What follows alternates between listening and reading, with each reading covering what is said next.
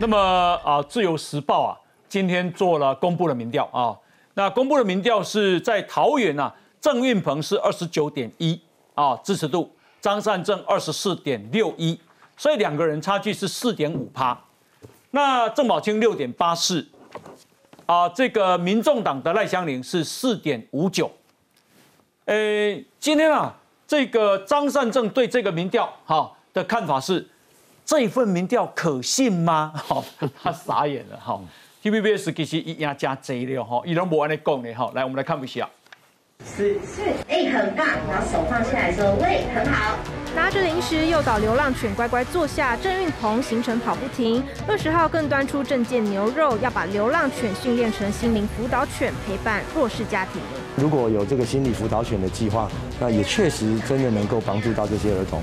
那我觉得以后也应该多一些辅导，然后多一些协助。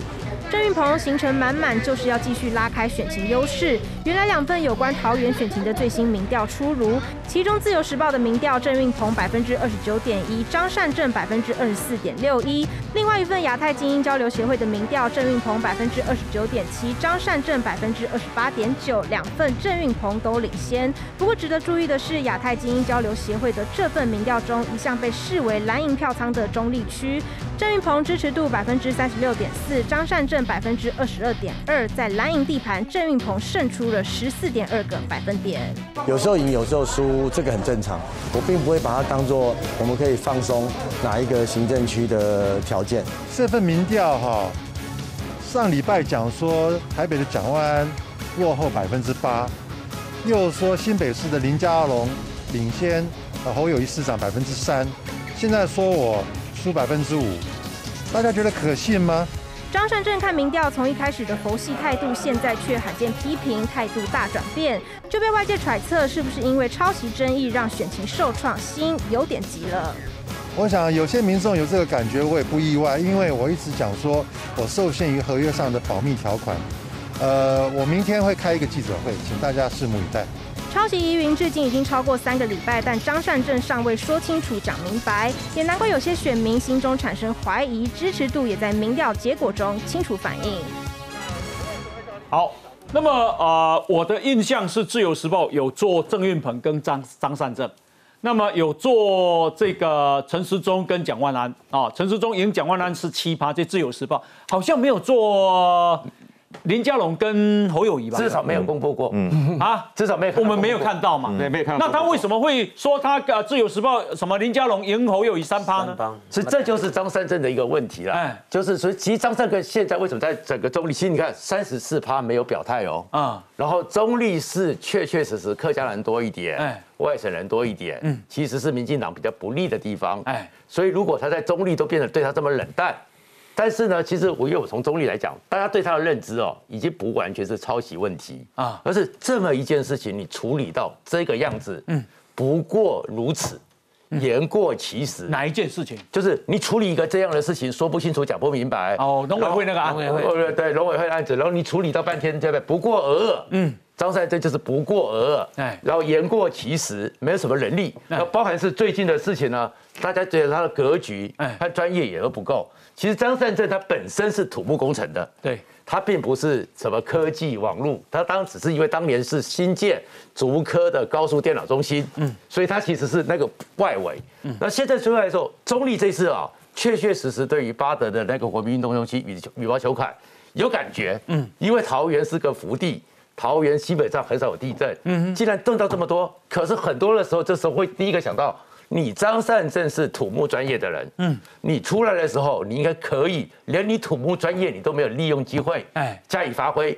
因为大家一看，像我是学过十几年的力学，我虽然不是土木工程，一看都知道，就是那个轻钢架，在挂的时候，你没有去思考，说当你是劈坡平行的时候，那个力矩是不是足以承受？嗯，但是主体结构、天花板并没有问题。你作为一个想要当一个大家长的人。科技专业的人，你出来讲这样的一件事情，厘清争议，那人家会觉得你的格局够，嗯，你有专业的，就张善生也没有，哎，有机会来也没有。所以张善政的问题，他之所以落后，已经是整体的人设改变。那另外我回来前面讲到高鸿安，其实在台大我在读书的时候，不管是机械所或政治所读过两次，学人会都一直在讨论一个问题。嗯但是里面呢自我抄袭是一个比较复杂的，所以高鸿安非常精明。嗯，他用的是自我抄袭。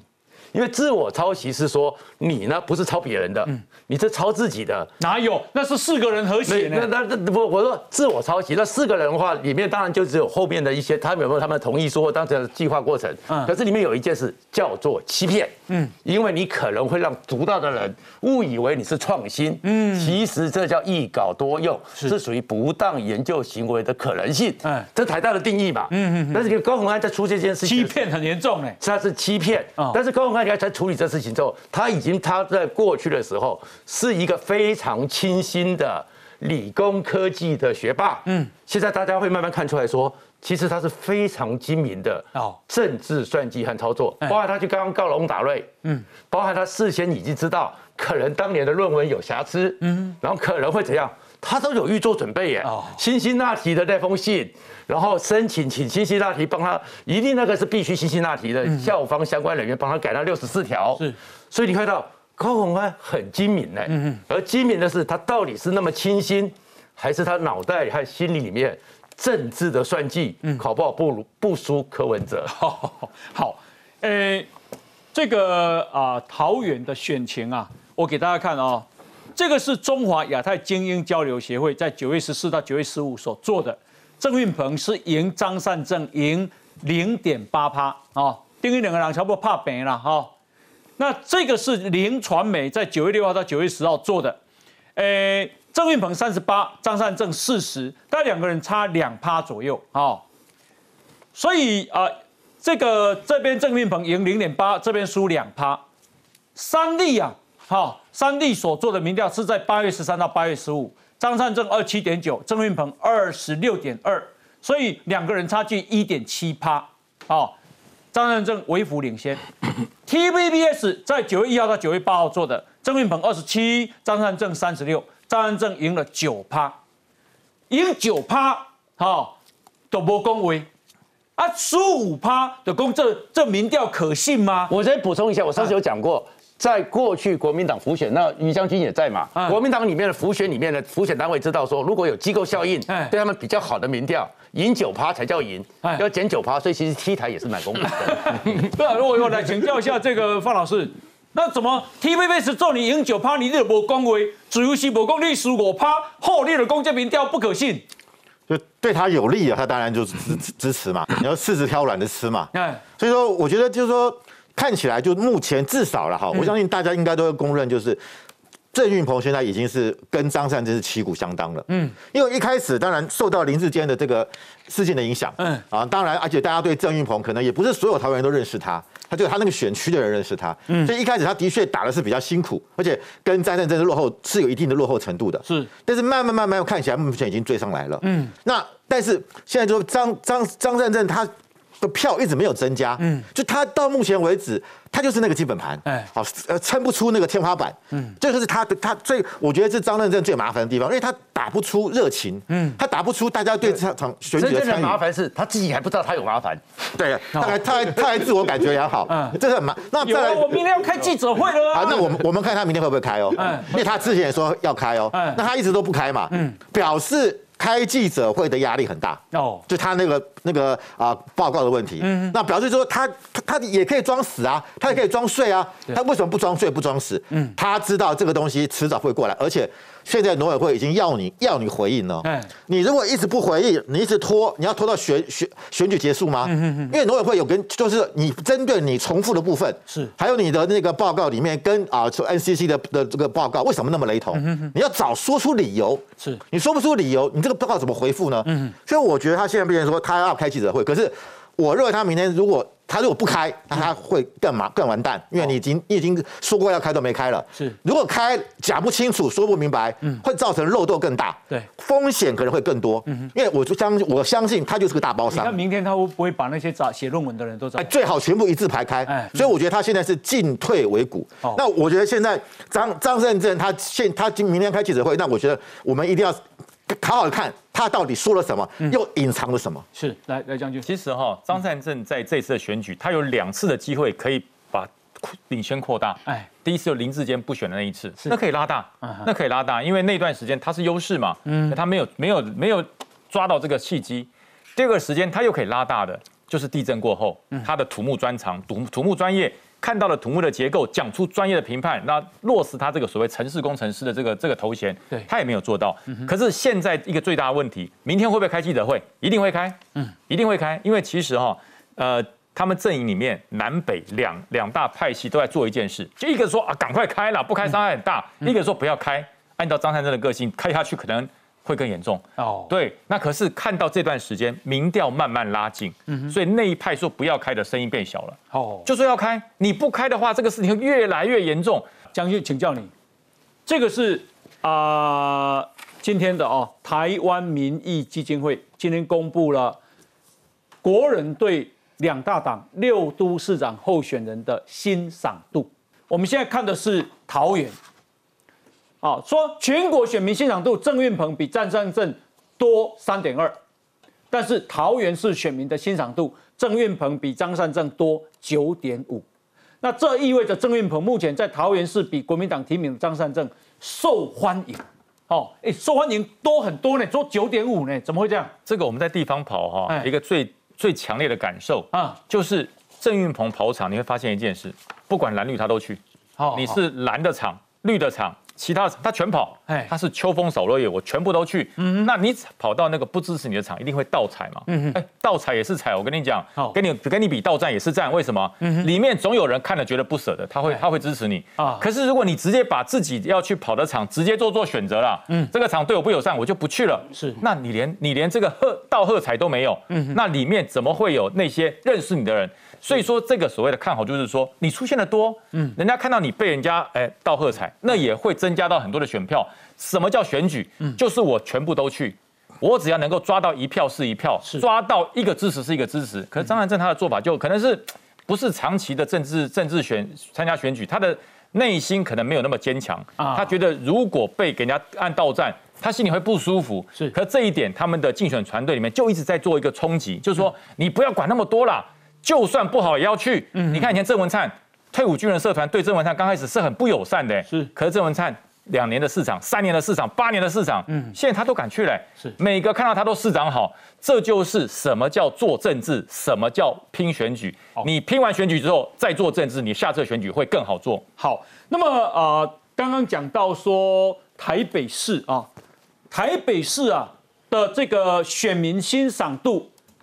陈时中比蒋万安高出十点三，这也很高呢。嗯，哦，陈时中竟然得四名呢，这是全国的哦，二十六点一，蒋万安十六点五，这是全国的哦。那啊，所以全国的陈时中赢蒋万安是九点五，可是啊，台北市他反而比陈啊这个蒋万安多十点三。这很少见吧？台北市听说不是天龙果吗？比较蓝吗？反而是陈世忠比较受欣赏啊。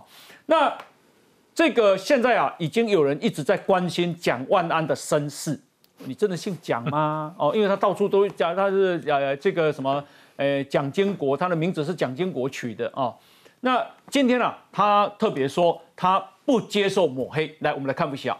您的这个看好度、欣赏度低于陈时中啊？谢谢谢谢谢谢。你们觉得为什么他们会比较不欣赏你？谢谢你。看到镜头笑笑没回应，蒋万安不公开行程被捕捉，一整个下午请跑内湖布庄。但根据台湾民意经济会调查，蓝绿台北市长候选人欣赏度，陈时中以两成六大胜蒋万安十个百分点。从细项来讲，我们已经提出了一百项，但现在慢慢的感受到是，他是一个希望带领台北市前进，而且提出具体可行。方案的政策的市长。主打一波波具体政策，让陈时中的欣赏度超车对手。而网络媒体也调查，对于台北市长候选人支持度，蒋万安拿到三成五，陈时中更以一趴的差距紧咬在后。但在到目前为止，看起来他一直陷入在这个所谓的政策提出之后，是不是能够获得呃民众的呃认同，我没有办法在蒋万安上的这个身上找到一个特殊的亮点。政治评论员分析，蒋万安恐怕在政策布局出现策略问题，无法和对手拉开差距。选战倒数六十多天，各阵营抓紧时间抛出政见牛肉。我们提出三支线，早进场，过量的，增弹性。跨东大地震，全台关注。台北市乌林高居全台之冠，蒋万安趁势开政见记者会，而陈时中尽管取消公开行程，也透过影片再谈都跟隔空较劲。市长定期主持对话平台，只要首长负起责任，团队就能放手去做。我们要在十二个行政区都成立都跟办公室。化被动为主动。选战倒数，民众关心候选人要把台北市带往哪里？都跟是当务之急，怎样唤起市民认同是各阵营功课。毕竟离市民的心近一点，就离胜选近一点。啊，这个是八月二十四，蒋万安的新书发表会啊。他说：“姓蒋是我的资产，也是责任。”啊。八月二十六，他说蒋万安接受访问，他说我就是正蓝，中华民国的蓝。八月三十，他这个啊在大安区后援会现场发放蒋万安跟蒋经国合体的小旗帜，这是蒋经国，这是蒋万安啊。然后呢，他在啊出席金门同乡会活动，他说万安的阿公金国先生是中华民国历史上到金门最多次的总统。你你们知道去过几次吗？一百二十三次啊！另外，他还在另外一个后援会，他说在地方接触到很多乡亲，不分族群，都感念祖父蒋经国为这片土地的贡献，包括十大建设。另外呢，啊，这个今天啊是吴伯雄啊帮他啊站台啊，对不起，几天前了啊，台北市说是重中之重，这战关系到中华民国的存续。坚国先生曾说过。只有团结才会胜利，如果分裂，必定灭亡。那九月十八啊，他说两位蒋总统对这片土地的贡献不容抹煞，大家饮水思源，感谢前人为我们打下的基础。所以已经把一直怕金国牌啊。那我想请教一下这一个彭孝兄，嗯，可是他到底是不是真的蒋经国的孙子啊？我觉得哈，这个是不是啊？我们看呢，嗯。这个两蒋，我们当讲到两蒋的时候是谁？蒋介石跟蒋经国为两蒋啊，但是有后两蒋，后两蒋谁呢？蒋万安跟蒋孝严后两蒋，后两蒋跟前两蒋，你觉得有像吗？啊，我们回想一下子，前两蒋是怎样？坚决反共，绝不妥协。啊哈，啊。反共抗俄，他们创造的。现在全世界啊，跟着前两讲的反共抗俄在走。嗯，结果后两讲变什么了？啊，你听他什么时候反共吗？你听他什么时候抗俄吗？你说他是不是啊？是不是他儿子或孙子或什么？我告诉你，如果不是的话，也就算了。嗯嗯，如果是的话，你想想看，蒋经国会。啊，锥心之痛啊！我跟各位讲，我从什么时候开始就特别注意蒋万安这个跟蒋孝严？二零一四年的二月十八号，为什么叫二零一四年二月十八号？二零一四年的二月十八号那一天，习近平请蒋万安的爸爸蒋孝严到北京家宴啊。他比国宴还还亲密啊！家宴，好好好。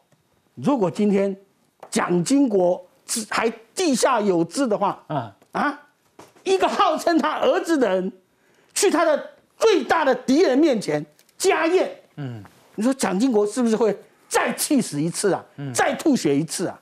啊，在蒋经国眼里边，你你这个啊蒋孝严这样的这种做法叫什么？你就投降一样嘛。嗯，看是不是投降啊？啊，前两讲，看你后两讲是怎么看待啊？啊，你还好意思说啊？你是他们的什么后代什么？他不知道那个饭不能随便吃吗？他怎么会不知道？但问题就在于说，他心中没有老两讲嘛。嗯嗯嗯。啊，他心中只要有老两讲的话，他怎么吃得下这个饭呐？嗯嗯嗯，对不对？啊，你你稍微有点概念的人都知道嘛。嗯哼。啊。结果，哎，问题是二零二零一四年的二月十八号，嗯，第二个月，二零一四年的三月，你看看蒋万安的那个什么什么什么律师事务所，哎，就在从美国到台湾来开了，好奇怪哈。第二个月，啊，他的律师事务所就搬到台湾来开分社。嗯哼哼哼。更奇怪的什么？蒋万安最近出了一本书，叫《万安台北》。嗯。哎呀啊，偏偏我我很喜欢看呐，就一看看到一个，哎呦我的天呐！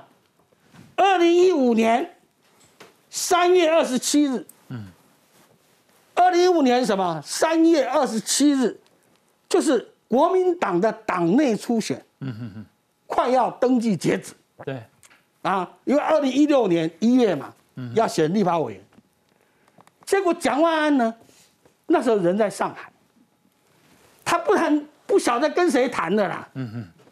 然后他从上海做了决定，说要参加党内初选。嗯哼。二零一五年的三月二十七日，他才打电话回来，跟他老婆讲，跟他爸爸讲，他自己书上讲。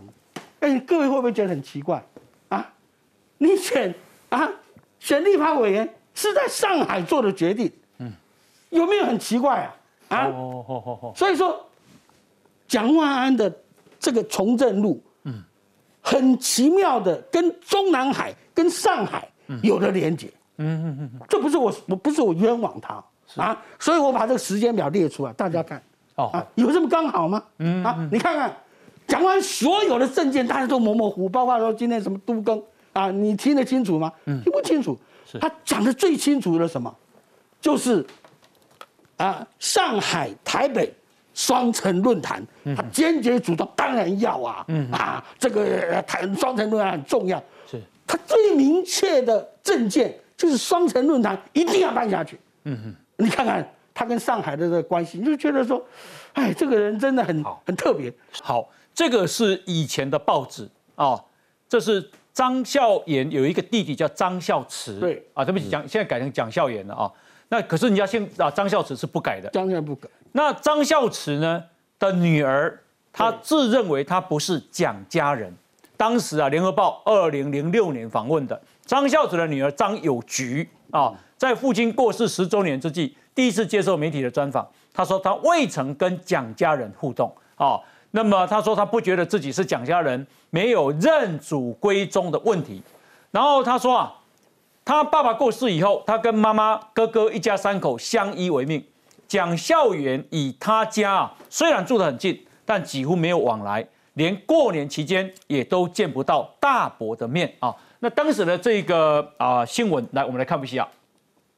外形清秀、留着一头短发的他，今年二十八岁，叫做张友菊。也许有人认为他应该改名为蒋友菊，因为他正是前东吴大学校长张孝慈的女儿，算是蒋家的第四代。而对于首度在媒体前曝光、担任瑜伽老师的张友菊，相当低调，电话关机，透过上班的瑜伽教室谢绝媒体采访。有没有其他出面自己跟记者说清楚？啊，因为我们打电话手机的，我们刚刚老师有打电话给他，他手机一直都没有开。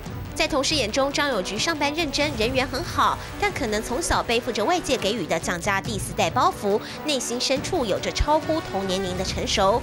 他曾经表示自己不是蒋家人，没有认祖归宗的问题，也曾为了大伯蒋孝严改姓认祖归宗的事情，在报纸上投书反对。而从这点也不难看出，张友菊对自我认知以及家庭定位的坚持。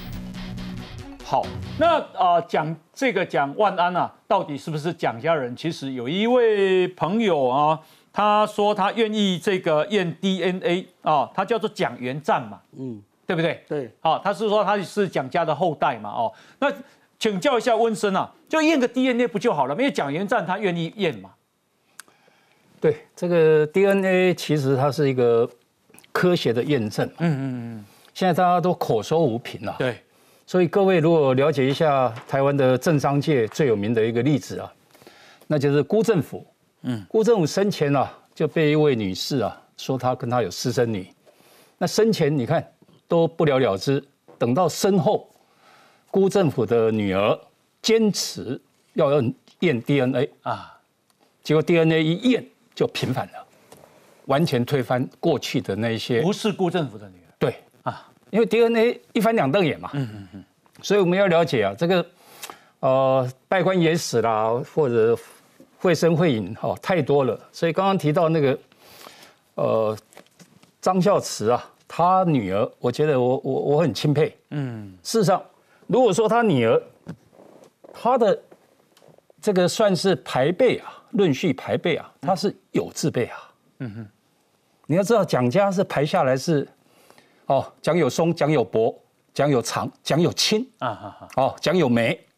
有字辈啊，这个勉强还可以沾沾上一点，好像我说哎，我跟蒋家有点关系。嗯嗯嗯。但是你看，他说，因为张孝慈东东吴大学校长，因为到北京开会，结果啊就不幸往生嘛。对。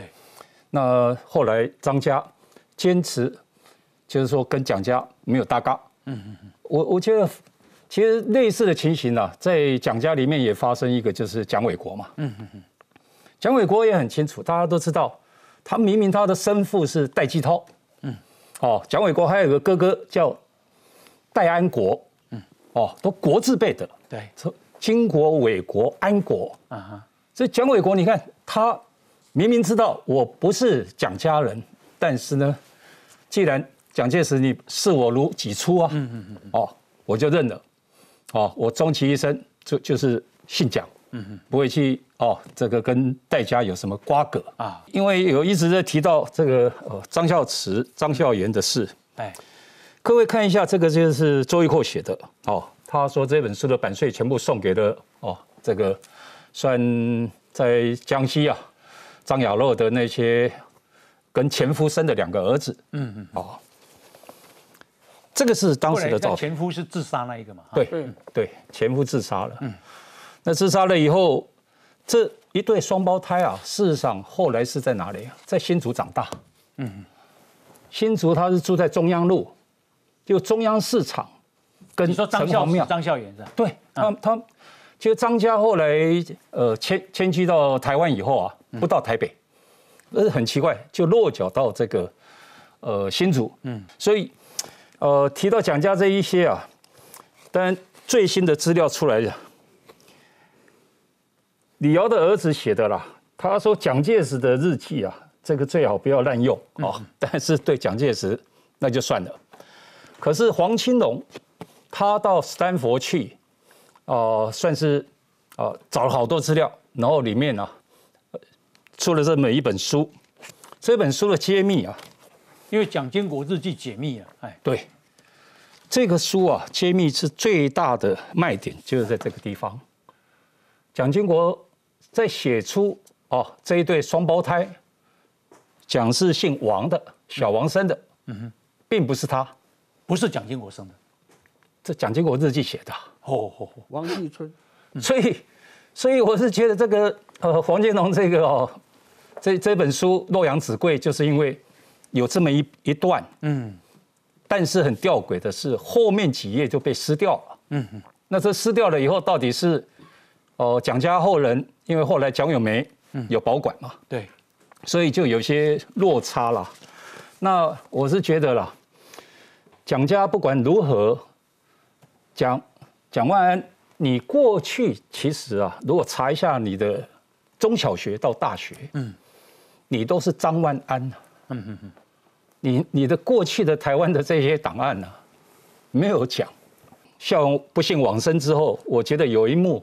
这一幕如果把它调出画面，也很震撼。嗯，就是蒋孝勇过世之后，也是在龙总，然后呢，这个张孝炎有去致意，哎，致完意啊，商家就蒋友柏啊，跟他兄弟都站在旁边，就点个头，对其他来的党政要员，蒋友柏都会握手。嗯嗯，但是呢，张孝言准备。过去跟商家握手，嗯，蒋友柏纹风不动，嗯，让蒋让这个张孝元的手握伸出来以后愣在那里，嗯，一看不对，因为电视都在录影，赶快收回，嗯，这样难看哦。不，他表示说我蒋家根本不不认不认，对，就是不是不把你当成是自家人嘛，啊，要不然就抱在一起了，嗯嗯嗯嗯嗯嗯，哦，所以蒋家当然啦，这个豪门恩怨呐。但是呢，蒋蒋万安他们现在这一个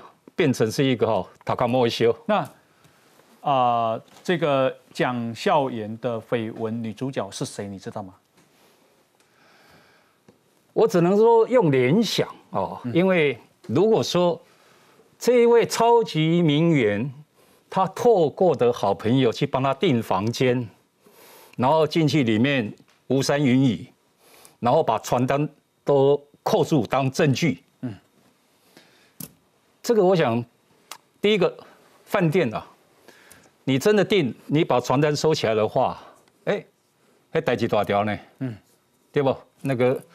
这个这个清洗的人员或者是经理啊，都追着你要啊，嗯，哦，或索赔啊，嗯。金华饭店，如果说今天总统府秘书长上班时间，开着车子来，直接到地下室，直接坐电梯上去，直接可以进房间，嗯，里面有小姐在那边等，然后事后这个床单居然还被人家收走了，当成证据，嗯，是女生拿走了，对啊。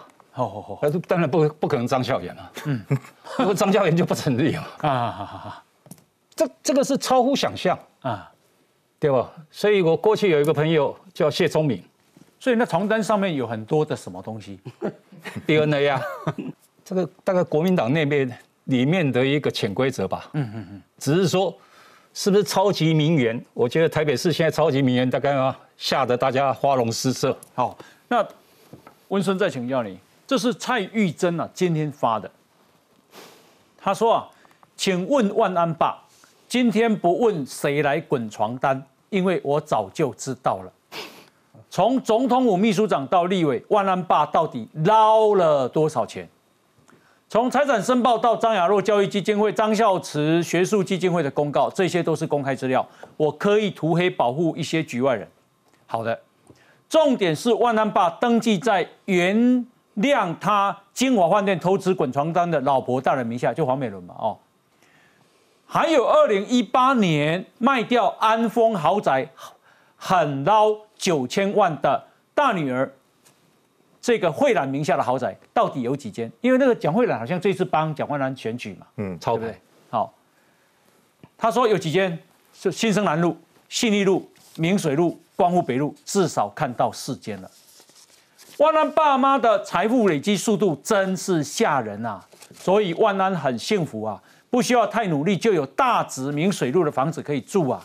当然，身为资深勤跑两岸的记者，我深知万安爸的生财之道。后来因为玩太多了，才有人出来指控拿钱不办事。台商圈都知道，在中国啊，诶，大陆发生问题，例如星光的北京新天地人被抓走了，主管被带走了，公司被占了。千百件的纠纷，在台商圈公认要找三个人：一号是连战，二号江扁坤，三号万安爸。在这个过程中，万安妈自比赵兰坤的理财功夫了得。赵兰坤其实就是连战的妈妈了。因此呢，三个孩子都可以无忧无虑过着公主跟王子的日子，然后一步一步把王子推上了王位。但是这一切的计划都必须从姓张改成姓蒋才能完成，才能圆梦。我说对了吗，万万爸？所以你看姓蒋有多重要哦。那我想请教你，就是说，到底他有多少财富啊？这个财富，各位只要看一下监察院的阳光法案哦，这个公报嘛。嗯。那要不然就看一下温哈雄的回忆录。哎，因为温哈雄的回忆录啊。毕竟人家当过军事驻美采购团团长，嗯，也当过联勤总司令，是宋美龄的爱将。是温阿雄回忆录写到，张孝炎这一对夫妇当时到华府的时候，嗯，他是一个三秘的角色，大概三等秘书。对，的前面呢，他在比利时留学的时候，打破外交惯例，能够跟。哦，王美伦这个呃结婚呐，已经吓坏了当时的那一位诚信大使。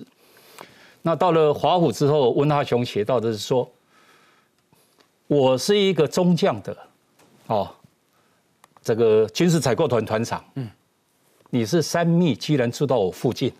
嗯就三密，你到了华府，你照理想，你你的收入或者你的一个呃。”排场，嗯，不应该是住到我附近。是，他在他的回忆录写到这一段。哦，然后他还写到说这个张孝炎的老婆，很多人送了礼给他，有时候连那个送礼上面都会贴上名片吧。嗯嗯嗯，连名片都没撕掉。就直接转到这个外交部地下室的这一些员工福利社啊，转卖，嗯嗯，换现金是，哦，那我想这个都小钱了，只是说可以从温哈雄这位上将的回忆录里面看到了原来张孝炎夫妇他们的理财哦，或者他的财力，嗯，各位要了解，张孝炎本来在外交体系，后来因为有连战被发布为外交部长，嗯，朱婉清呢。当时就哦比较注意外面的动向。嗯，当时这一位张孝炎听到了这个李登辉重用连战啊，他说啊，他的眼球都掉出来了。嗯嗯嗯。好了，马上调到侨委会，调到侨委会，离开外交系统，世界各地的侨胞，我想对张孝元的表现应该蒙解了灾了。嗯。之后呢，他变成最大的哦，算是财富的一个转折点哦，应该是国民党秘书长。哦，好好好。你当一个国民党的秘书长的时候，嗯，那个时候还是比较威权。对，你的这一些不分区的立委，嗯，就当时的这一些像王立宁啊这一些啊，嗯，哎，这个党的秘书长是有建议权。嗯嗯嗯嗯。哦，总统秘书长我想比较没有，嗯，但党的秘书长是绝对大，哦，很大。国民党，嗯，那个时候是千万了不掉，嗯，那个时候党产如果根据啊，那时候负责党营事业的人说有九千多亿啊，嗯哼哼，对不对？那你又晓得说张家或者现在蒋家，如果蔡珍他知道那么多，嗯，那唯一当时如果说让他聚宝盆是。可能就是在那些位置上。OK，好，呃，这个是啊，美国斯坦福大学复活研究所研究员叫郭代军。我记得郭代军以前在郭代军也是总统府，总统府有有服务过啊。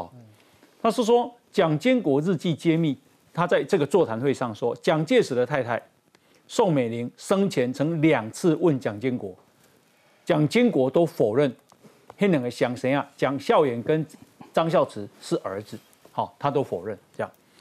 那么这个啊，黄青龙啊，他最近出了一本书，快要出来了，叫《门里还是门外》。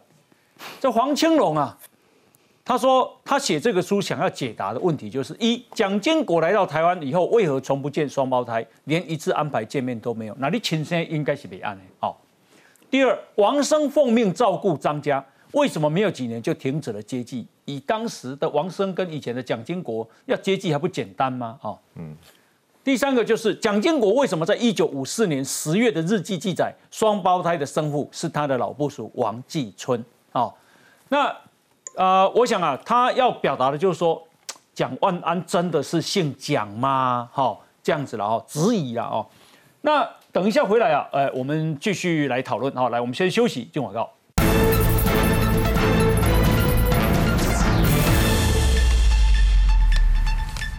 好，那么啊，到底啊，这个啊，蒋孝严有多少财富啊？按按照啊，蔡玉珍写的是说还蛮多的。好，来我们来看一下。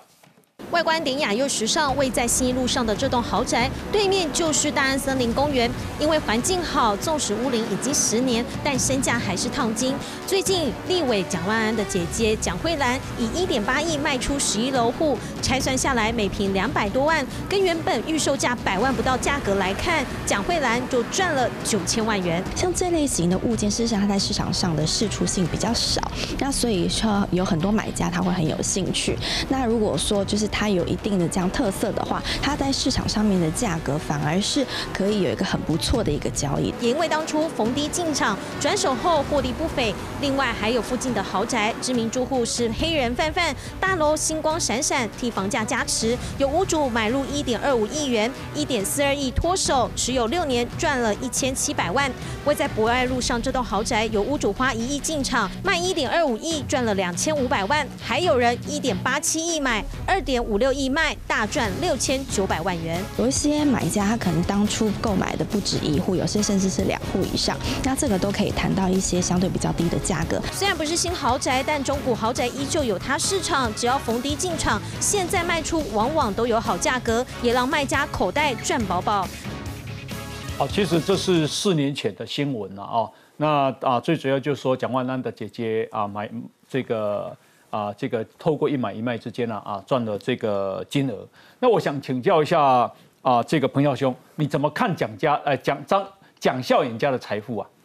哦，我我我觉得说这个我们以前讲说阿扁的什么海角七亿啊，嗯，呃，可能这个我看蒋蒋孝严，你看他最后要康的那个事情，嗯。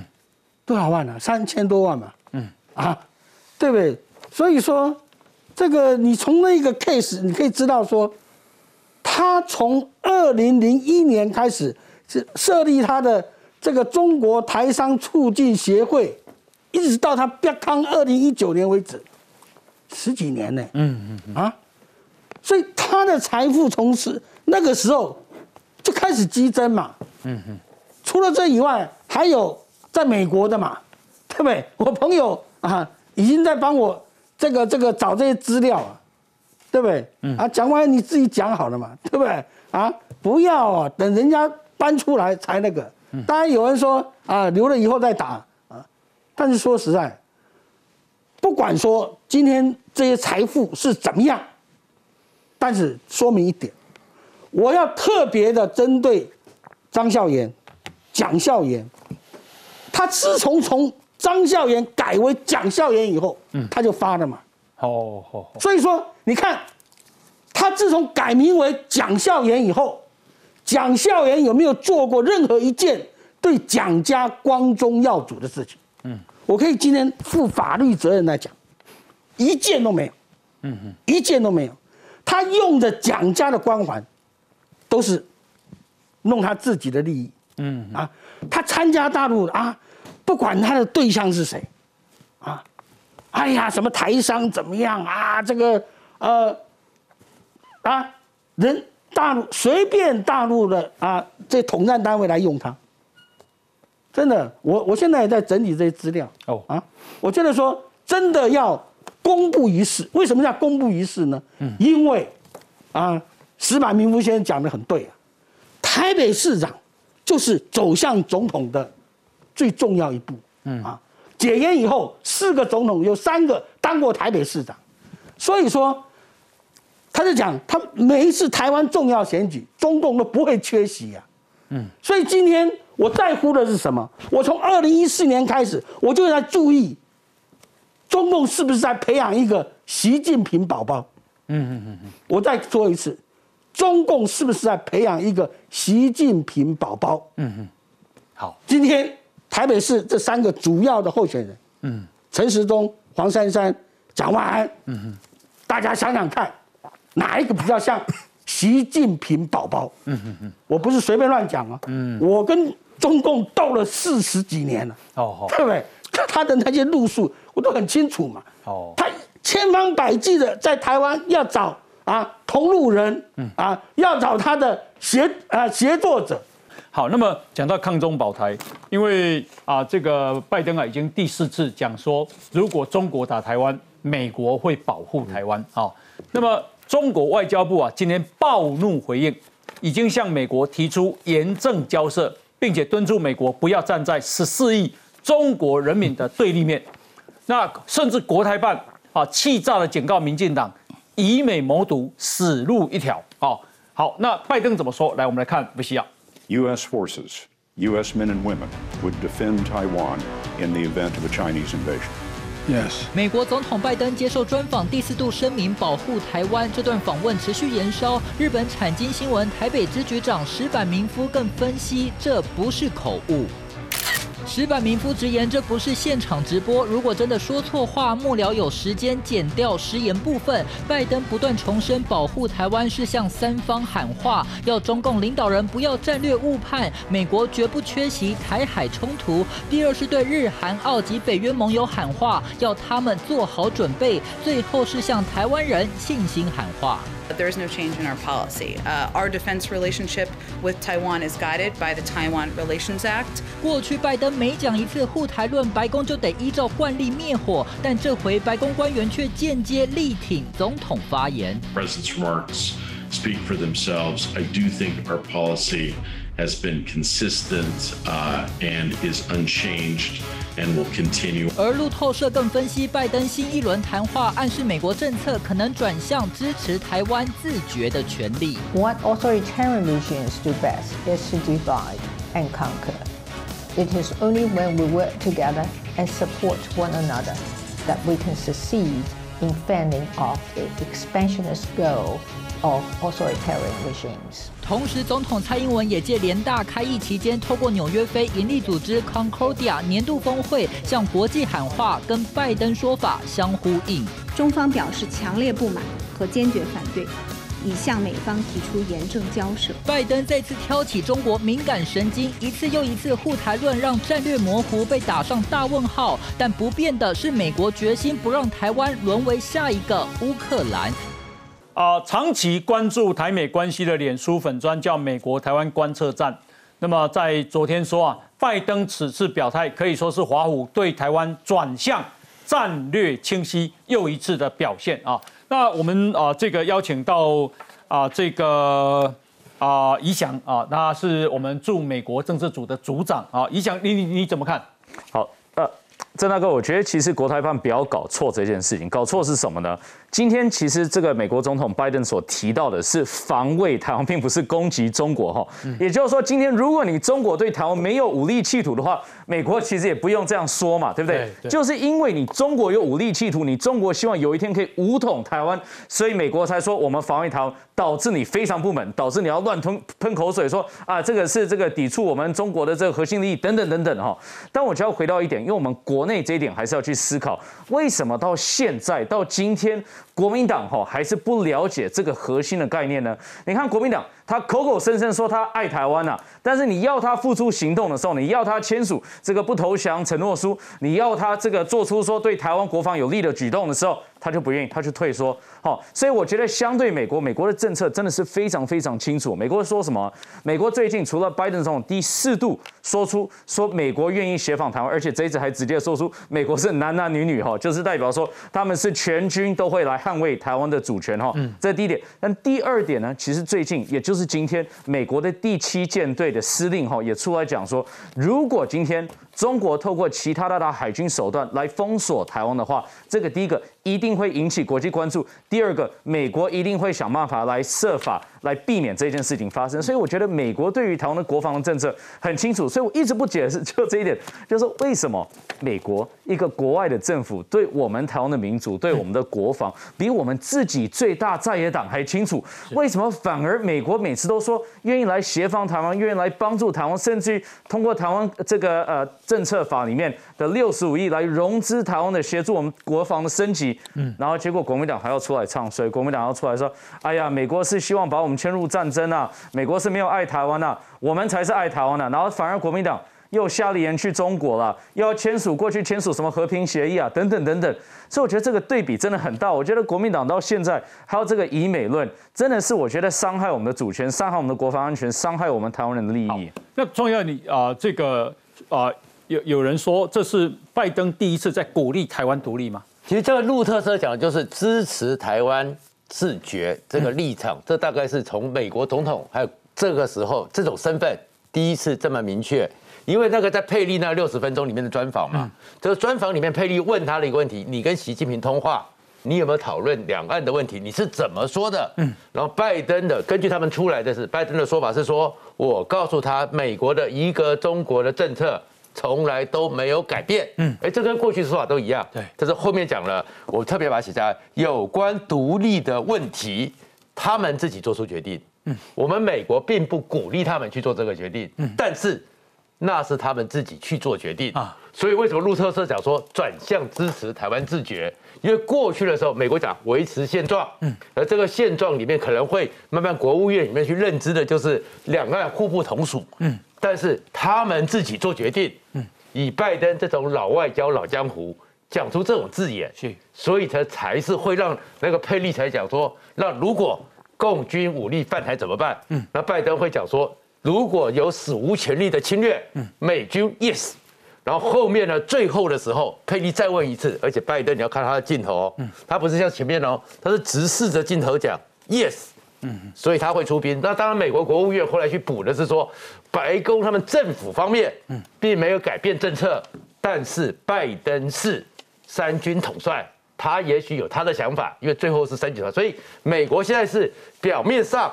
态度还是战略维持着，好像不清晰，但是态度是非常清晰。我我觉得他的用词啊，有程度不一了哈。对，因为以前都讲美国的政策就是不支持台湾独立，那我们啊，美国讲不支持，老共都一个一直跟他翻成反对台湾独立。可是这一次拜登用的是什么？不鼓励哦，嗯，不是不支持哦，不鼓励台湾独立。反对、不支持、不鼓励，其实是有用用词上是有很大的差别哦。来请教一下，一翔。回答，其实这基本上就是尊重两个字。那尊重是什么呢？就是美国尊重我们台湾是一个民族国家，我们台湾两千三百人民有自主权。所以对于说我们是不是要采取独立，这个是台湾的决定。但是无论你的决定与否，不应该会导致要导致中国来攻击你。所以如果中国攻击你的话，美国一定会协防台湾。所以这个我觉得就是拜登基本上想强调。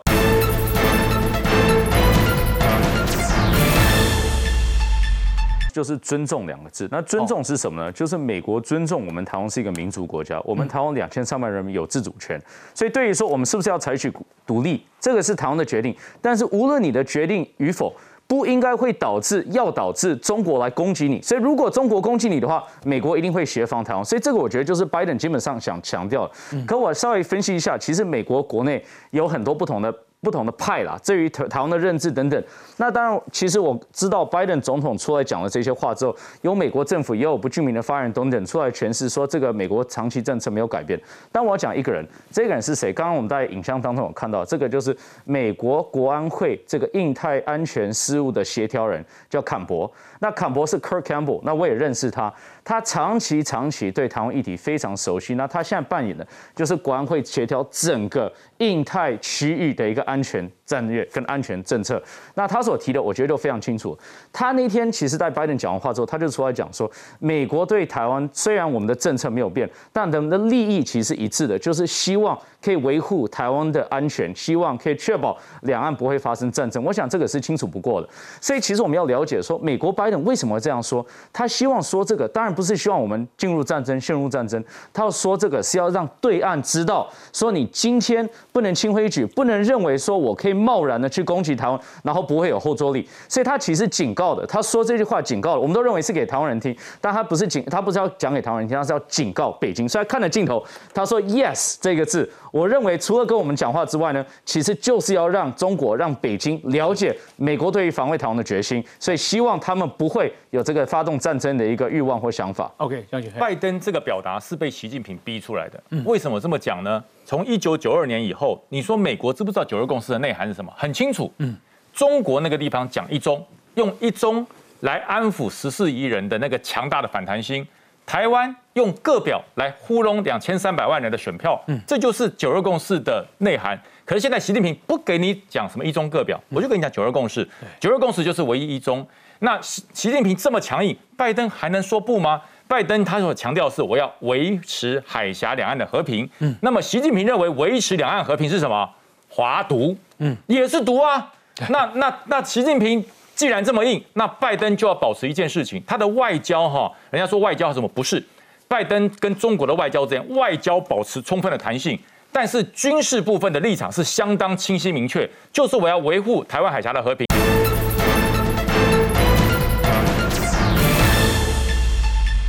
华独，嗯，也是独啊。那那那，习近平既然这么硬，那拜登就要保持一件事情，他的外交哈，人家说外交什么不是？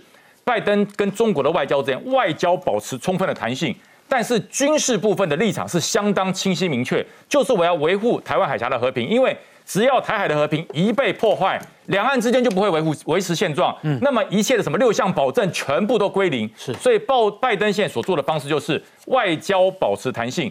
军事保持立场清晰。嗯，拜登是美国的三军统帅，所以他已经连续四次说要军队保台了。嗯，所以我觉得国民党到今天还有很多人说，哎呀，拜登讲错话啦，啊，拜登太老了啦。我真的不知道，一个人讲了讲失言，根本不爱讲美老还对啊，老还灯啊，跟老还灯啊。但是你看啊，他去年八月十九号他接受 ABC 的访问，那个时候他是说，台湾、韩国、日本跟我们的北约的盟国一样，如果被攻击，我们要保护。他没有针对台湾。可是到了十月二十一号，他接受 CNN 专访，他问他说：“你会不会派军队保卫台湾？”他说：“Yes，斩钉截铁，毫不犹豫。”然后去今年五月二十三号，他跟岸田文雄在日本开记者会，记者只问他会不会保卫台湾，他说：“Yes，也是斩钉截铁。”嗯，而且记者怕他说错，又再问一次哦，他还是说 Yes。那这一次呢，一样也是 Yes，而且他没有任何犹豫。一样是被记者追问，因为记者就会说你是不是说错了，要 double check。他又是两次都回答是一样。我觉得这就是拜登他心里面的想法，已经不用再太太多做解释，因为他认为台湾的利益。